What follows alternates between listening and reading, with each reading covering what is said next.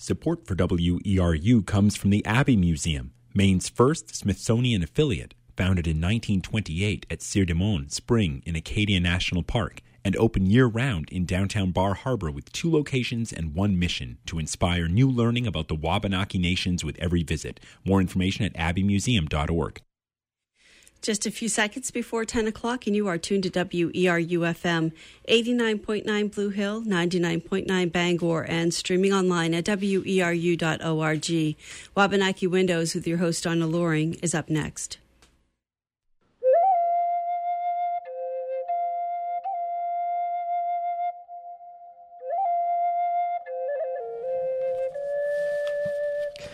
Welcome to Wabanaki Windows. I'm your host, Donna Loring. Wabanaki Windows is a monthly show featuring Wabanaki perspectives, topics, and opinions, as well as interviews with Native artists, writers, and people of interest. Today, we will discuss the making of birch bark canoes, a little bit of history behind that, uh, and uh, the importance of them in, in our culture. Uh, the, my guest today is uh, James Francis, tribal historian and director of the Penobscot Nation Cultural Center uh, as well as Penobscot elder uh, Butch Phillips. So, welcome to the show. Thank you, Donna. Um, so, I think we're going to open uh, with some events that are coming up. Uh, James, um, do you want to talk about those? Sure, Donna. So, um, we have basically three events that are coming up, and um, we actually have placed birch bark canoes around the city of Bangor, one at the mall and uh, one at Epic Sports in downtown, uh, advertising for, for these events. And the fir- first one is on August 2nd at the Bangor Public Library. Uh, me and Butch Phillips will be doing a talk, uh, Birch Bark Canoes and Penobscot Sense of Place. Um, that's August 2nd at 5.30 at the Bangor Public Library.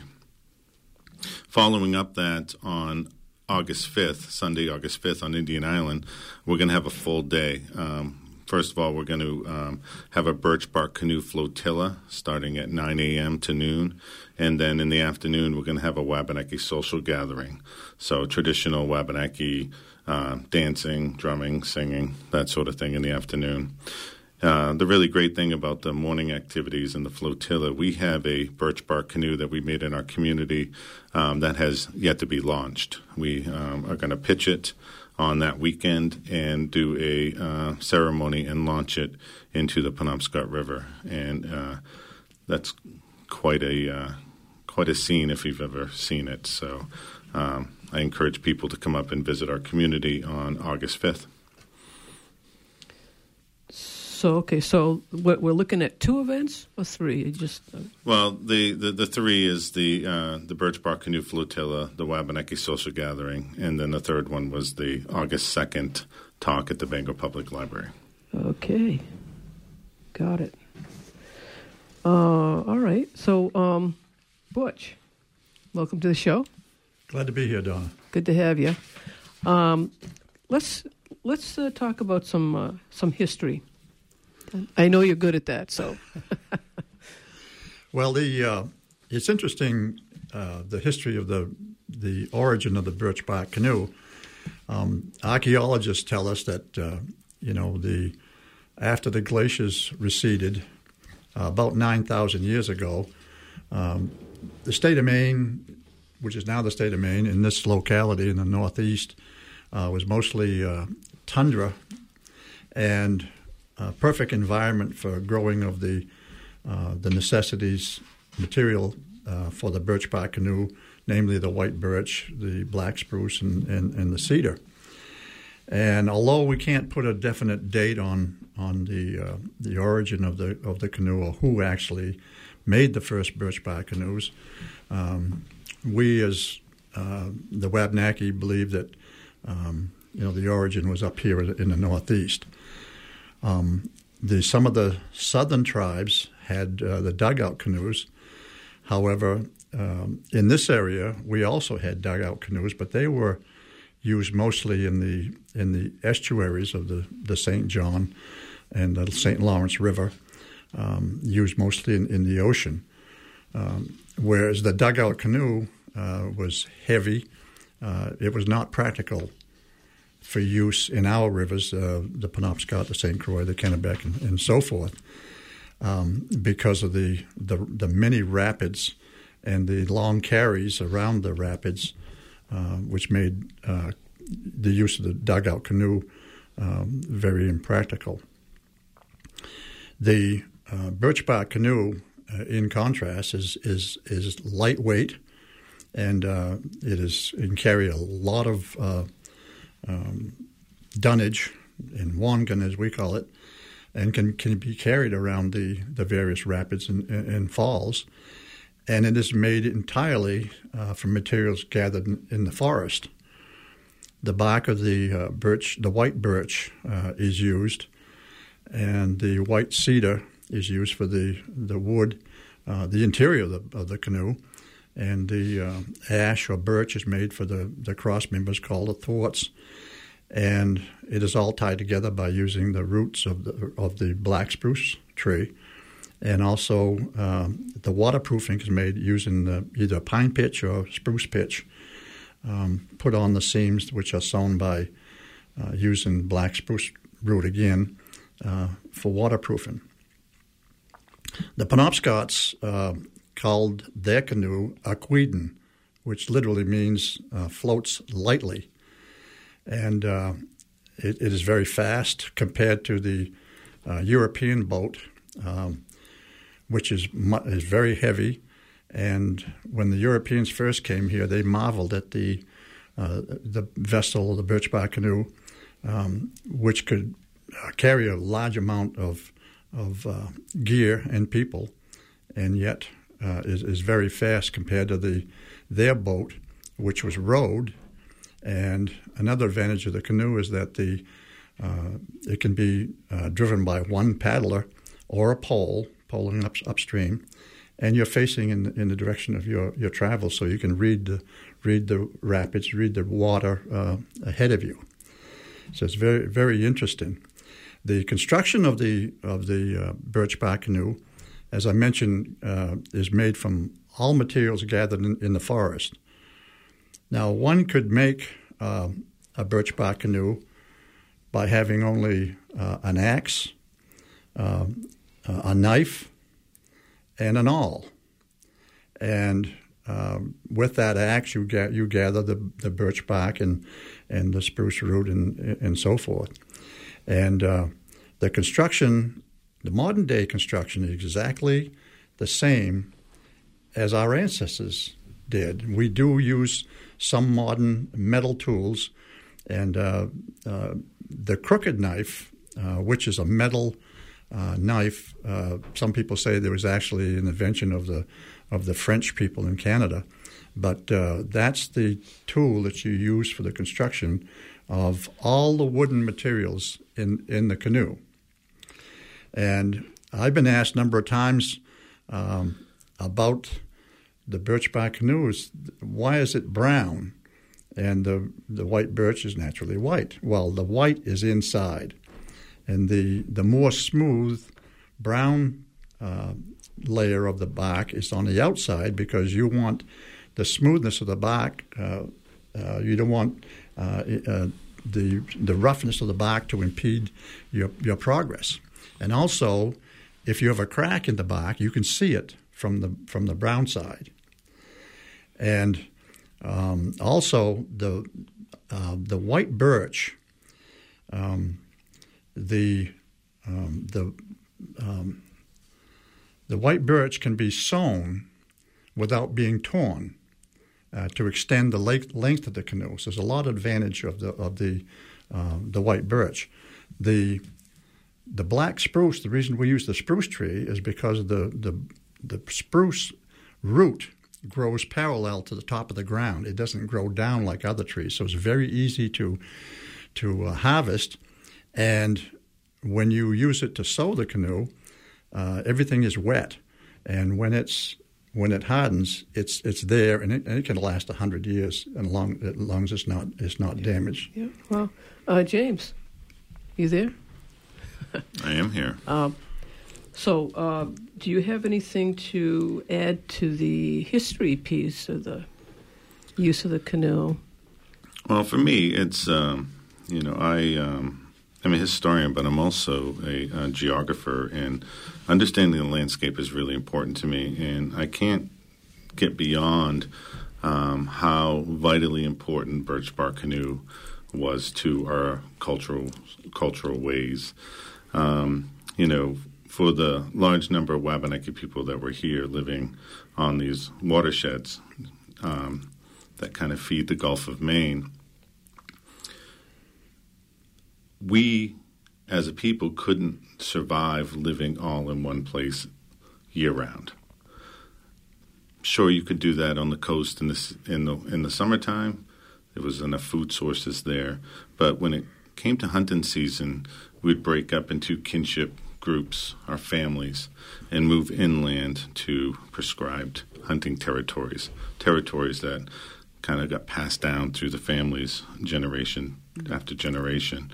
And you would always return to those places where you knew where the best hunting was, you know, where all the berries were, and you're preparing for winter, and you would winter over with your family, and then in the spring you'd make make your way, you know, back out into uh, heading towards the coast, stopping at uh, falls to do some fishing and collecting that. So, um, you know, we had a very sophisticated kind of seasonal uh, migration going on here.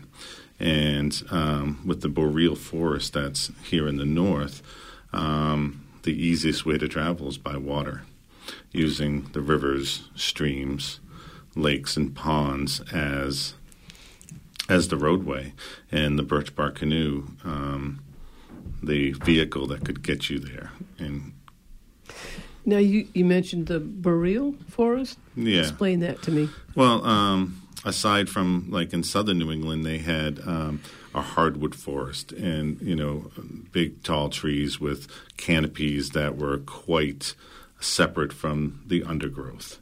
Um, and Native Americans there would burn twice a year, uh, one for, for ease of travel. We don't have that opportunity. But real, you know, a lot of um, conifers that go right to the ground.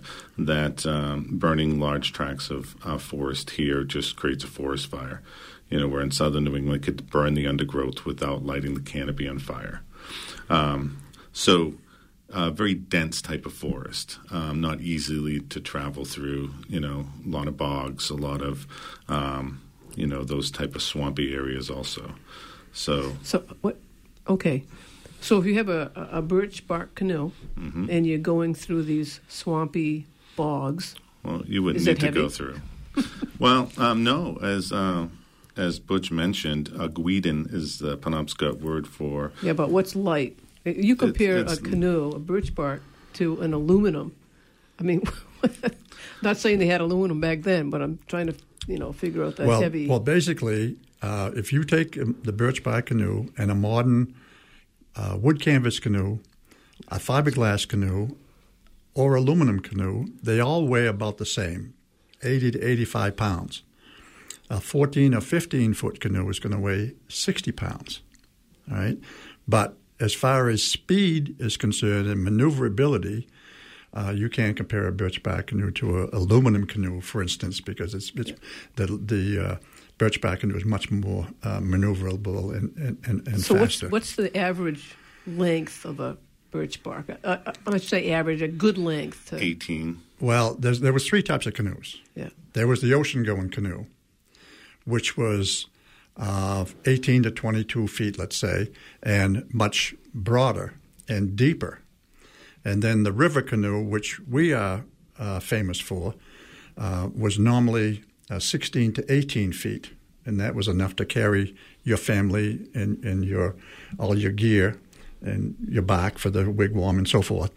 Um, and then there was the uh, what they call the, the, hunting canoe, which was uh, you know 11 to 14 foot, uh, which was small and wide, and that was used more uh, that you'd leave on a on a pond or a, or a place where you would frequent hunting, but it wasn't for long distance travel or carrying a lot of. Hmm, interesting. Gear. I didn't know that. So, so you know, the very important thing about it being lightweight is uh, very easy to heft over your head and carry through the woods, which is a very important cultural concept because it wasn't for us. It wasn't just about paddling in, in one river. You can travel the Souadabscook and Hampden to the headwaters of that stream, take a quarter mile walk through the woods with your canoe over your head, and put it into a pond that is in the headwaters of the Sebasticook. And if you follow that down, you're in the Kennebec River. So the 75 mile journey from river to river was a shortcut. Um, but these portages are all over the place. They link places like Moosehead Lake to the West Branch. They um, link the East Branch to the Aroostook River. They uh, link the West Branch to the uh, Allagash. Um, Mattawamkeag River, which I call the Highway East, you know, linked us to uh, places like the Machias Rivers, the Union Rivers, um, as well as um, the Aroostook and the St. John. So there's lots of rivers and ponds yes. in me. You see that, you know, if you're flying in and mm. you look, that's all you see is like rivers and, and ponds. And so, yeah. And if you look at the ancient place names, they tell us a lot about kind of what's going on in certain places. You know, Hermon Pond, for instance, is the literal translation means a place where you have to make a decision.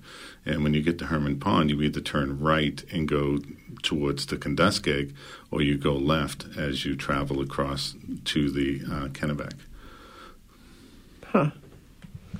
You can kind of, that's sort of like a synergy of what's going on today, huh? okay. Um, all right. So um, when you when they when you build, when you decide you're going to make a canoe, what's the first thing you do? I mean, oh, let's back up. What's the best time of year to find a birch bark or to start making a birch bark? Well, normally it's it's in the summer because the bark uh, comes off the tree much easier. It doesn't stick to the you know to the tree like it would in the wintertime. However, um, there are two different types of bark that we we call the summer bark and the winter bark. The only difference is that the winter bark has a uh, a dark brown rind on it, and if you wet that rind, if you wet that rind and scrape away the rind with a knife, you can leave um, uh, etching on there and make designs of uh, the Penobscot designs, animals, and so on and so forth.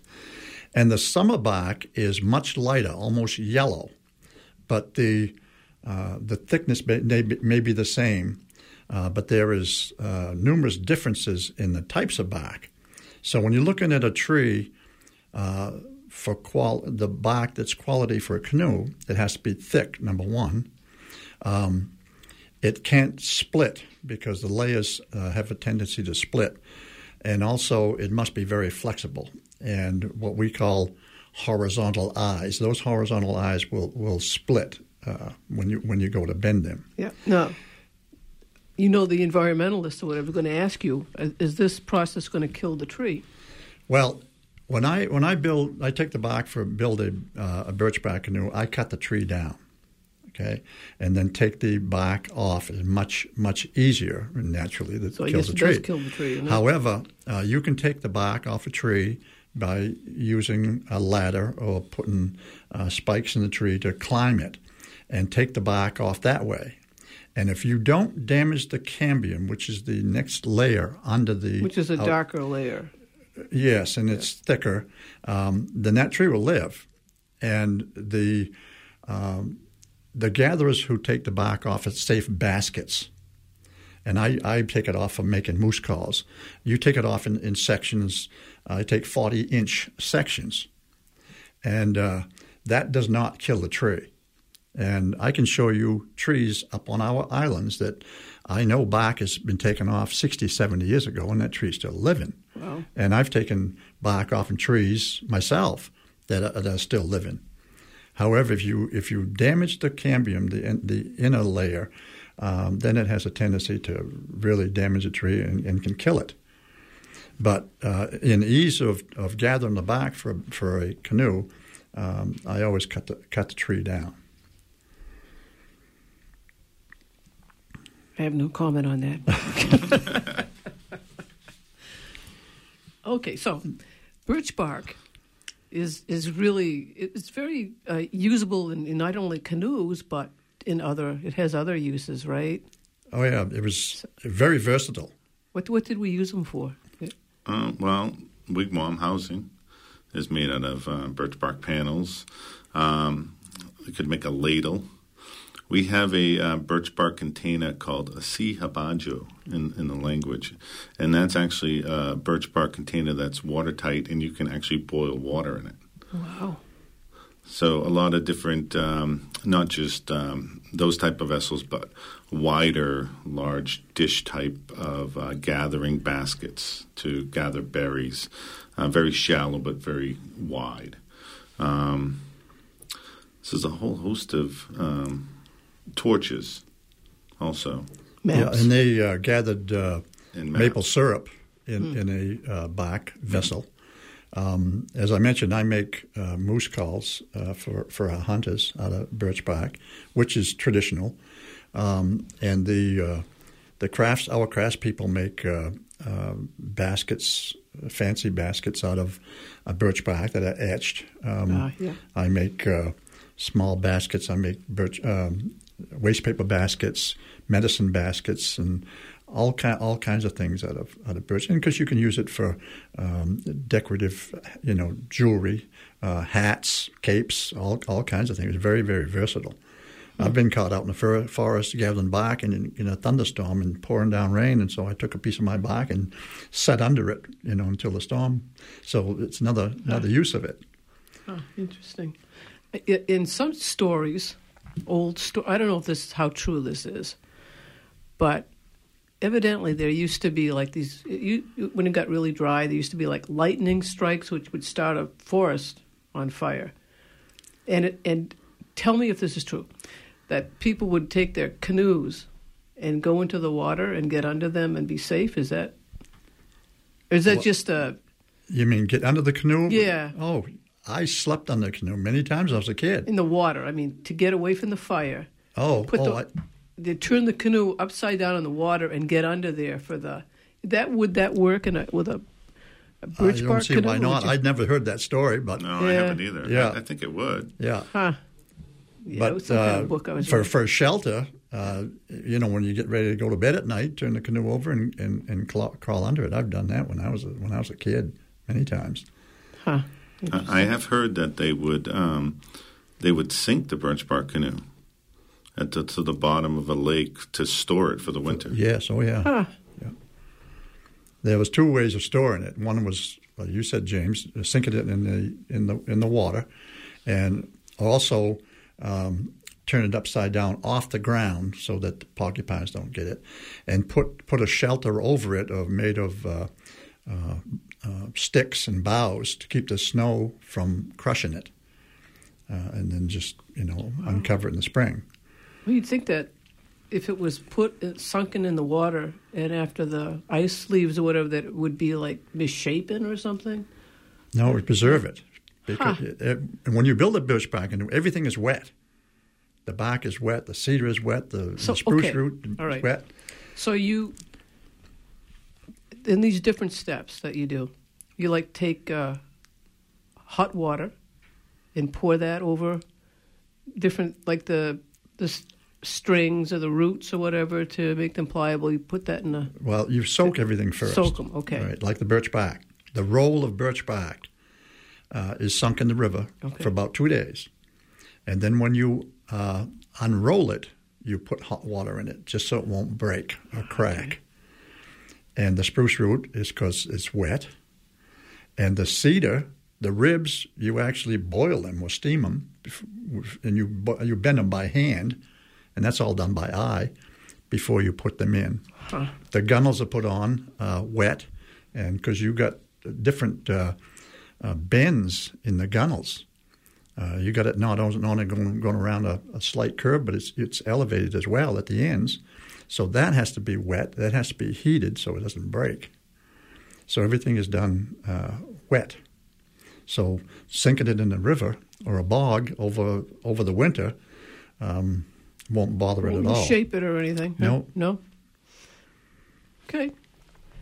Um, so, in the process of making this this canoe, you you take the sheets of birch bark, right, big ones, and you lay them out. One sheet. One sheet, not more than one. Well, one sheet. if I built two canoes Yeah. myself, and I've worked on a number of other canoes. Uh, the two I built was one piece of bark, a 14 footer and for an 18 footer. All right. If the bark is not wide enough, the diameter of the tree, let's say, is 15 inches, that's not going to be wide enough in the in the middle of the canoe. So therefore, you've got to sew on a panel on each side to make it wide enough in the middle. It's always going to be long, wide enough at the ends because you're pulling it pulling it together. So that's the only time you use another another piece of bark. And if you're lucky, you can get a tree big enough that you only you can make the canoe out of a single piece of bark. And I know where there's several trees that are in the 22 inch diameter range for that is that is very suitable for for a, uh, Wow, I didn't think they had that those bigger trees anymore. They're very scarce, and Yeah. I'm fortunate to know where there's because I cruise an awful lot in the woods looking for them. You know, especially early in the spring, just after the snow is out, and uh, uh, but they're very hard to find. Good quality bark is becoming very rare. Yeah. Jim? I mean, uh, yeah. James, do you have anything to add? Um, sure. You know, um, when when I when I really think about the birch bark canoe and its role, and you know, understanding uh, this kind of sense of place, it, I really um, think about there was a, a, a cultural geographer who said that you know space plus culture equals place. So you can kind of pull the culture out of that and supplant it with you know today we got a Maine Western kind of sense of place here in Maine. But you can take that cultural piece and you can replace it with uh, Penobscot culture, and you start to take the same Penobscot River Valley. Um, and you start to see it differently. Start looking at the uh, the canoe routes and understanding um, the role of the canoe, you know, within that. And one thing that always really amazed me was uh, the role of the beaver in our ability to uh, canoe large distances because it was those beavers that would make that stream that is uncanoeable highly canoeable uh, by building dam after dam, creating these chain of ponds they're called, um, and you can get uh, way inland to a you know fishing spot or uh, you know a hunting place, and um, you know just by what the beavers have done. Well, You know, I often marvel uh, at how how long it took for our ancestors um, to perfect a certain part of the canoe or the or the canoe itself. Um, you take the birch bark canoe, you cannot improve on that canoe unless you use nails or glue or some synthetic uh, covering. The birch bark canoe, like I said, is made all of natural uh, materials. And when I'm working, when I'm gathering the materials or working on the canoe, I marvel at the ingenuity of our ancestors and how long it took to perfect a, a certain portion of that canoe. Uh, for instance, the uh, what we call the stem piece, the piece that shapes the bow and the stern, that curvature. Um, you take a piece of cedar, three foot long, and you split it uh, lengthwise eight times, or at least eight times, and then you you because it's heated, wet, and you bend it, and you wrap the inner bark of the basswood tree around it to hold its shape. Well, why the, the inner bark of the basswood tree? Well, when you're sewing the ends of the canoe to make it waterproof, you actually put the put the uh, the spruce root directly through those laminations. First, you drive your, either your knife or an awl in there to make the make the hole, and you put the inner bark of the basswood tree through that, and you sew you wrap it. And um, if you were to use a spruce root, let's say for instance, you put the awl or the knife in there, it would break. The basswood tree, the inner bark of the, of the basswood tree is such that you put a knife through it, it just separates and it closes right back up again. It, it won't it won't break. So, how long did it take our ancestors on a hit and miss basis to come up with that's the right way to do it, the, the, the best way to do it, and we still do it today? You can't improve on it. It, it really, um, I marvel do, at. Do at, all of the, like, say, the Algonquian or the other tribes that do birch, birch bark canoes, do they all use basswood for that, or does I- it vary? I'm not sure. You don't know. I'm not sure. Um, they all use uh, spruce root. Um, some wrap the entire gunnel with spruce root. We wrap. Uh, uh, we have a space, uh, let's say three inches between each each uh, segment of, of spruce root wraps, which is, is different. And uh, it's just uh, um, up to the builder in that particular uh, tribe on on building your canoe, the shape of it, and, and, and so forth. And you can readily tell the difference between a uh, a Penobscot or Maliseet canoe from a Mi'kmaq canoe. What's the difference? Well, the Mi'kmaq canoe is is low, rounded ends, but what is most distinguishable is in the middle. There's a hump, right in the middle, the midship, and is believed to because they use them in in, in the ocean in in the big rivers, um, and when you're pulling a fish in, let's say a big fish, a porpoise, something, and your t- your canoe has a tendency to tip, those high uh, midships keeps it from uh, taking in water. And so it's it's very distinguishable uh, between our our canoes. Wow. You know, um, what I what I find amazing, and you know, this, I think the Wabanaki communities for the last twenty years or so have been in this kind of um, birch bark canoe revitalization, and um, I know the Penobscots have had four classes where Wabanaki people have come in to learn how uh, to build these, and um, there's a lot of trickle down from that. You know, Butch talks about the two that he made, um, but he um, it was a part of those four in the community also. And for me, it's it's amazing to see these on the water. You know, these are beautiful um, crafts, and um, for a guy who works in museums and always see the you know, the old ones that probably will never see the water again, um, it's great to see this. You know, this traditional craft take take to the water. It's just amazing. Um, you know, to be able to paddle that and. Um, you know, I had the honor of paddling. This is back in 2004. Um, a birch bark canoe at dawn in the Potomac River for the grand opening of the National Museum for the American Indian. Wow. So they asked the people of the dawn to, you know, open that ceremony, and, and we did that by paddling um, a brand new birch bark canoe in the Potomac. Where's that canoe now? That canoe um, usually hangs in the um, in the library of the Indian Island School. That canoe, um, but today it's in Center Court at the Bangor Mall on display for people to go see.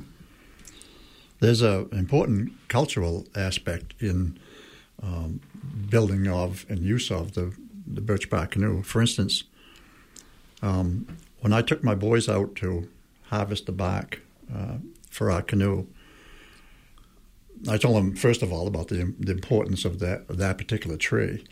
And when we felled the tree and took the bark off in it and rolled it up and get ready to carry it out, um, I took out a pouch of uh, tobacco and some of our medicines, and had each one of them to put the bark on on the fallen tree first of all, and then on on the bark, and uh, you know thanking the Creator and thanking the tree uh, for the bark. And then we, when we started building the canoe, we unrolled the bark, getting ready to start the construction. We again sprinkled tobacco and our medicines on the bark, and again given given thanks. And then when the canoe was completely uh, uh, completed, and then we were going to launch it, uh, you know, said a, said a little prayer, and again put the tobacco in the canoe, uh, again thanking the the Creator and thanking the the uh, Mother Earth for providing all the materials. When we built the first canoe on Indian Island, the first one in 60 years, um, the next day after we launched it, uh, we paddled that to Katahdin, uh, up the Penobscot as far as uh, Falls, which is about 85 miles. And when my son and I were carrying the canoe, the birchbark canoe, over the Debsconeag carry. Now, that carry's been used for thousands of years, and countless uh, generations have carried canoes up and down that carry. And when we are carrying that canoe halfway up the carry, uh, I mentioned to my son, I said, let's put the canoe down and just and just lay down here. And we are actually uh, walking in the same footsteps that our ancestors carried the canoes up and down this carry, you know, thousands of years. And there was a very strong connection there uh, to our ancestors because we, we were doing the same thing. And carrying that canoe up the over the falls, by the falls, upriver, was probably the first time in over 100 years that anybody had carried it up the river. There had been, you know, numerous people coming down the river, but it was quite significant that we were making our way to Katahdin uh, in a birchbark canoe. Well, powerful stuff. It was. Yeah. Okay. so, um, James? Yes, Donna. Comments?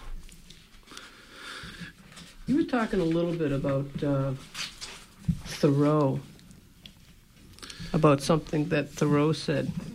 Yeah, you know, there's. Um, so Thoreau comes here to Maine in 1846, 1853, and 1857. And in his trips in 53 and 57, he hired Penobscot guides. And the first one was Joe Aitteon, and they made their way to Greenville on stagecoach, and the canoe, birch bark canoe, was strapped onto the stagecoach. And in '53, they um, they put the they put the canoe on uh, the steamer, like the Katahdin that's up there now oh, in Greenville, yeah. and they they rode that all the way to Northeast Carry, and then took the canoe off of that boat and made their way across the Carry. But with Joe Polis in '57, he had Joe paddle the length of Moosehead Lake, and, um, and how big is that lake? Oh God, forty miles. Forty yeah, miles. Yeah, 40 wow. Miles. It's, okay. it's quite significant. And um, so Thoreau wrote about um, paddling the the length of Moosehead Lake with poles, and he said, "Think of our little eggshell of a canoe tossing across that great lake, a mere black speck to an eagle soaring above it." So I mean that's kind of in Thoreau kind of poetic way. But um, you know, he calls it an, a little eggshell of a, a canoe, which I think thinks kind of a misnomer.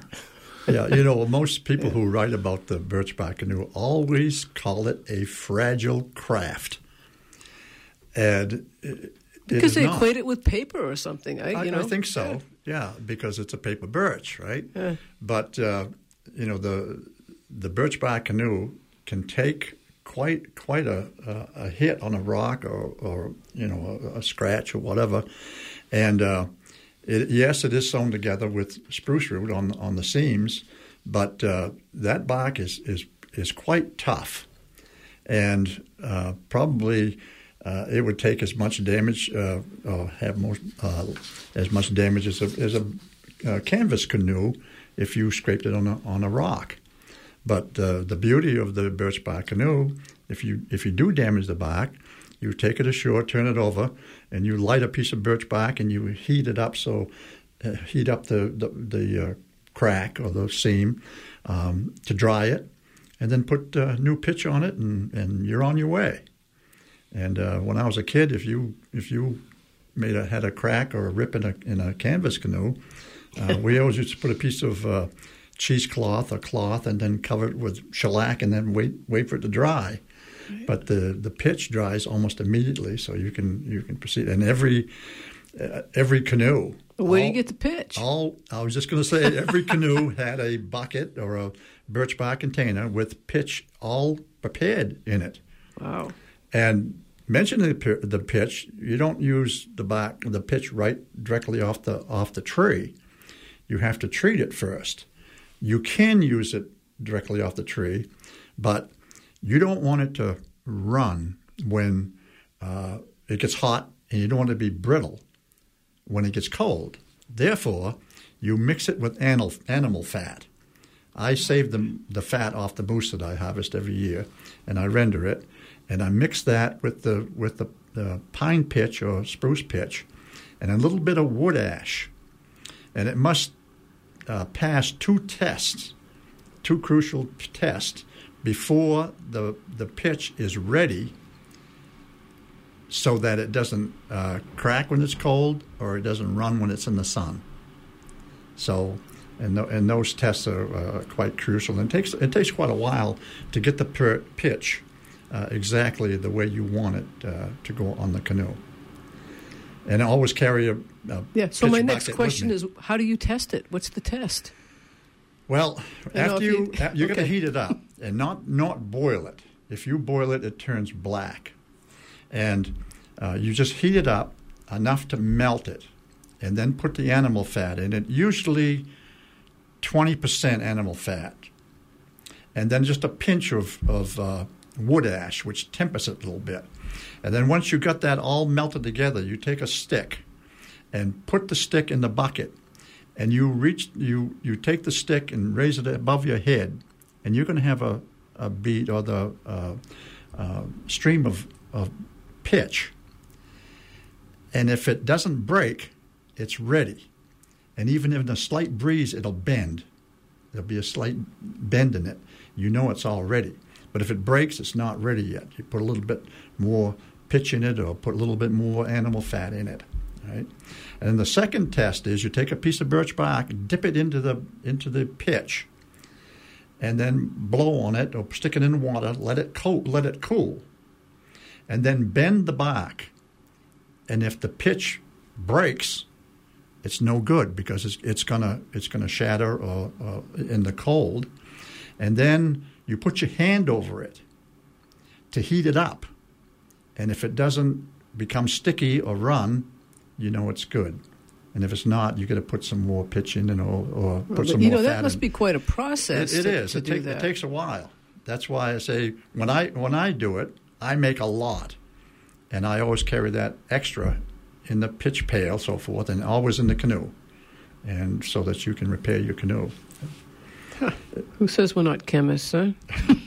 And You in modern modern day transportation, you pitch you pitch the canoe, getting ready uh, to use, and then you throw it on top of your pickup truck to transport it somewhere, and because you've got it tied down and the and the pickup is is moving, it's racking, and it always opens up the cracks, the the seams, the pitch cracks, and so forth. So you always have to repitch it before you, you put it in the in the water. So there's a lot of there's a lot of work to keep it good.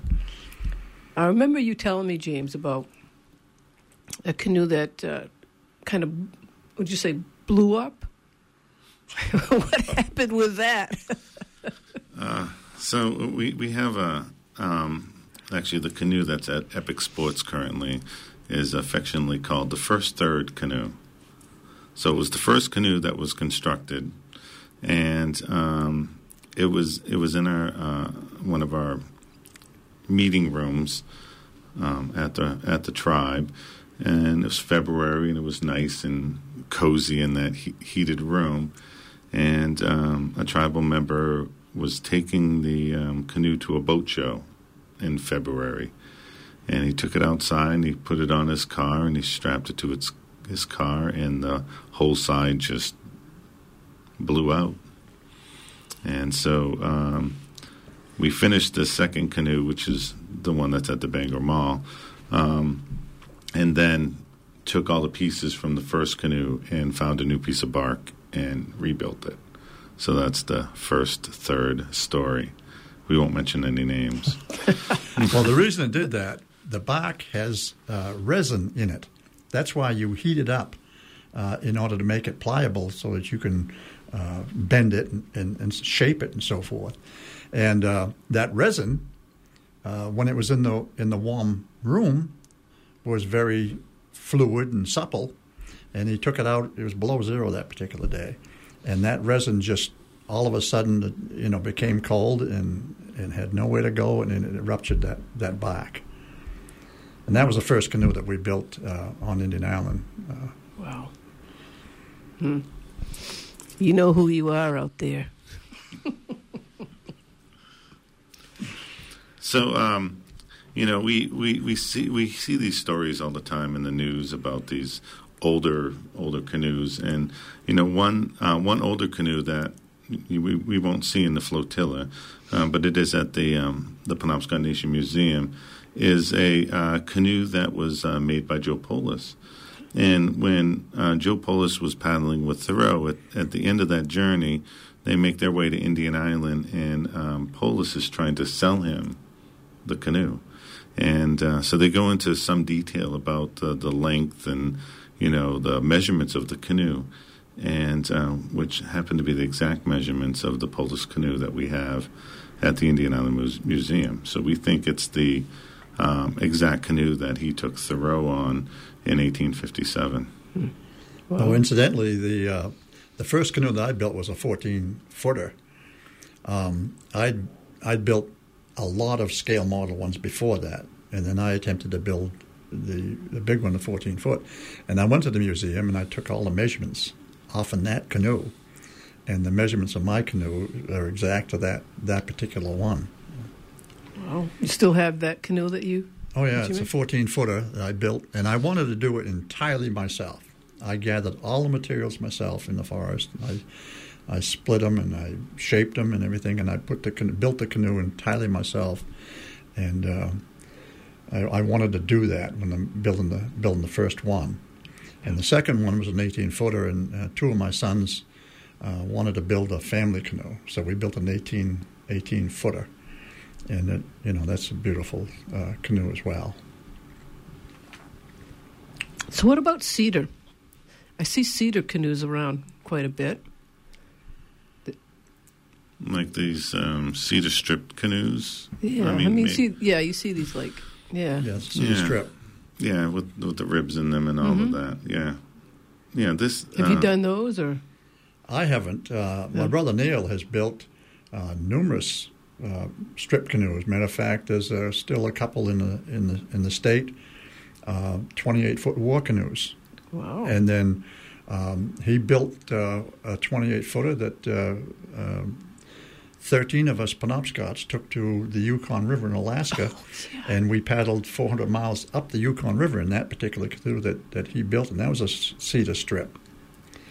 Uh, they're very very popular uh, today, and um, but they're unlike the birchbark canoe. They're they're built uh, similar to the the canvas the canvas canoe. Um, whereas the the birchbark canoe, you form the back first, and then you put the plank in and, and the ribs in uh, last. Whereas the the uh, canvas canoe or the strip canoe, uh, you have a form, and you put the planking on and the ribs uh, the ribs on first, and then the planking on it, and then you put the covering on it. So it's the birch bark canoe is done uh, totally different. So do you, do you use cedar at all in the uh, structure of the? Oh yeah, it's very very important part of the canoe. The entire inside of the canoe, the planking is all uh, cedar, uh, anywhere from an inch wide to three inches wide and you know like a eighth of an inch thick or even thinner in some cases. And that is all held in place by the ribs uh, made out of cedar uh, which you shape and bend by hand and let them dry. And when you put those ribs in they're actually pounded into place they're jammed up underneath the, the gunnel and it holds the planking in place and there's probably uh, somewhere in the order of uh, 45 to 50 ribs in, in a 50, uh, 18 foot canoe. And if you took the ribs out of the out of the canoe, the entire inside planking would fall out because there's, there's no glue, there's no nails. It's all held in place by pressure. Wow. So how much?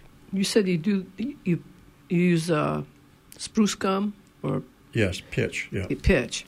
How much of that do you actually use when you construct the canoe?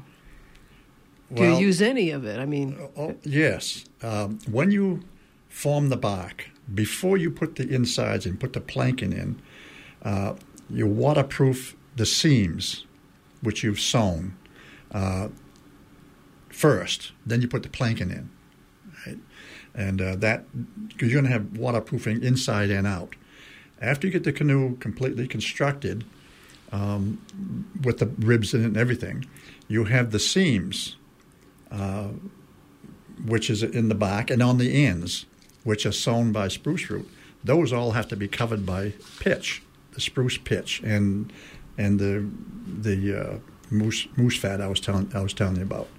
So that's that's the waterproofing, and uh, without it, those seams would and the ends would would leak.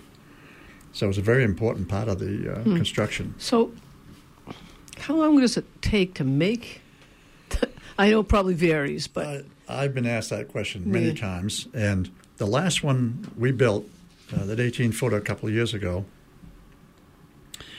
I I kept track of the actual construction of, of the of the canoe from the time we unrolled the bark, and if the three of us worked, let's say four hours on it, you know, I'd, I'd put down 12 hours.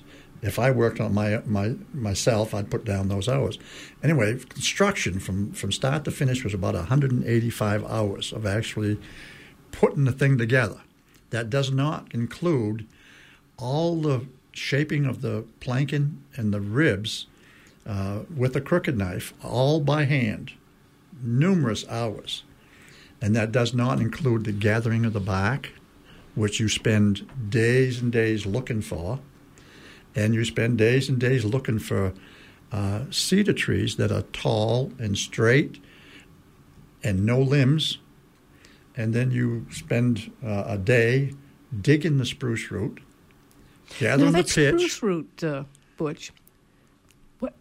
Uh, now, now, James was explaining a, a little bit about that. How it's like, uh, it goes out horizontally, That's sort right. of, in, in the ground. It's not. It doesn't go, de- you know, deep down. That's right. So it's sort of like a spidery kind of going out, Exactly. and it's tough. It is. Yeah. You have you have big roots, of course, in, in the tree. You know, Yeah. f- four to six inches, but you also have the small ones, and you dig next to the trunk of the tree, and this is usually in a in an area that's wet, as mossy as the best, and you find a piece of uh, spruce root um, that's the size of your thumb, let's say, and then you cut it off and start pulling it up, walking back away from the tree. And if it goes under another root, you pull it underneath. You put, you know, dig it out and pull it underneath. And I've walked back away from the tree, you know, for 15 or 16 feet, Wow. a piece of root that long. And the beauty of the spruce root, another another beauty of it, is that it holds its diameter for uh, most of its length. So that you take in a 16 foot piece of uh, spruce root, it maintains its diameter for most of that. And uh, it's very flexible. Then you, you roll it up and, and, and bring it home, and then, then you have to take the bark off it and split it and split it and split it and, to get it down to where you want it. Very versatile. Um, and they also use it in making other baskets as well. The spruce, the uh, birch bark baskets. Yes, yes. Yeah. Any comments, James? Well, I've, I've seen, um, you know, these canoes mate quite a bit, and you know, unfortunately, as the tribe's historian, I'm always taking pictures, and I've never really um, participated in making them, but have photographed all of them being built, and I can't help to notice that there's a, you know, because of all the carving that goes on, there's a ton of like cedar shavings, like on the ground. Um, is there something special you do with some of that? Um, Well, first of all, it makes great fire starters. But in the bow and the stern of the canoe, we actually stuff them with those shavings because the bow and the stern does not have any ribs, so there's no support in there. And so behind the um, what we call the faceboard, we stuff it with, with shavings and then put the faceboard in, and that uh, not only gives it buoyancy, but supports the back, keeps the shape of the back from, from, from collapsing. And there's a small deck on each end of the um, the canoe, which keeps the splashes of the waves off in those um, those shavings.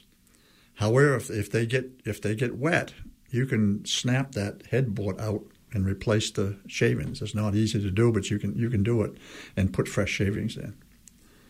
And you generate a lot of shavings when you uh, uh, carve in ribs and, and planking and, and uh, the uh, gunnels. A lot of shavings. Well, could put them in your closet, right? You, you could, yeah. but people take uh, bags from home just Yep. for the sta- uh, fire starters. They're great. Uh, I noticed in um, almost all the canoes, um, the center thwart of the canoe um, is not like the others. It has, um, What do you mean? Well, the cross pieces from side to side, you know, the bracing Okay. in the canoe. They're called thwarts. Uh, gunnels are the kind of around the outside, and these thwarts crisscross um, across the canoe. And the center thwart has a shape to it. That's right. What is that for? The the center thwart uh, has has uh, I guess you'd call them notches on each end. Um, let's say uh, about 20 percent of the thwart from, from the from the gunnel is a there's a notch, and that's to put a tump line. Uh, you make a um, take the basswood tree, and you make you you uh, braid it, and you make a like a rope, and then you put tie that onto that center thwart. When you put your canoe on your shoulders, you take that tump line and put it around your forehead, and it and it balances the canoe. So you can use one hand or both hands to to carry stuff, and that tump line uh, keeps the canoe balanced because it's exactly in the middle. It's sitting on your shoulders, but that tump line uh, keeps it balanced with it. It's around your head, and and the, and the notches keep the tump line from from slipping towards the middle, as it would without these notches. Huh. Pretty And, and incidentally, there's no seats in a in a birch bark canoe like you would a modern Yeah. canoe, so that you have uh, on each end uh, your your thwart your thwart, and it's just a piece of uh, ash like the other the other thwarts, and you you kneel uh, in the canoe uh, with your butt against the thwart, and that's that's how you paddle. Interesting.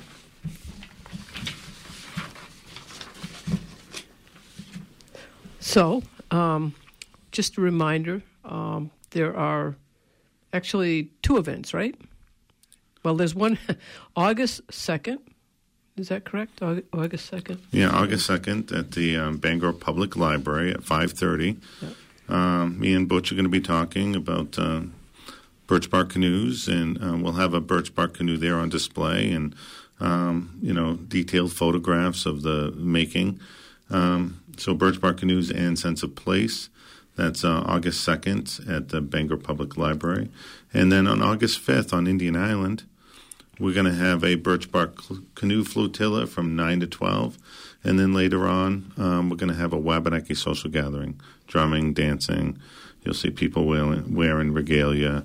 And, um, you know, this is open to the public. And uh, we encourage people to come. And we will be, uh, the Penobscot um, paddlers will be giving canoe rides in the birch bark canoes. Free rides? Well, it's a fundraiser for, Yeah, okay. for them to right. travel and uh, race canoes. Sure, great. Okay, um, so uh, you've been listening to WERU, Wabanaki Windows. Um, we've been talking about the uh, history and the building of birch bark canoes. And my guest uh, is uh, James Francis, tribal historian uh, and uh, director of the Penobs- Penobscot Nation Cultural Center, and Penobscot elder uh, Butch Phillips. So, thank you for, for joining us. And join us again next month for another Wabanaki Windows. The music for our shows is by Rolf Richter, a track called Little Eagles from his CD Dreamwalk. And our engineer is Amy Brown. Thank you.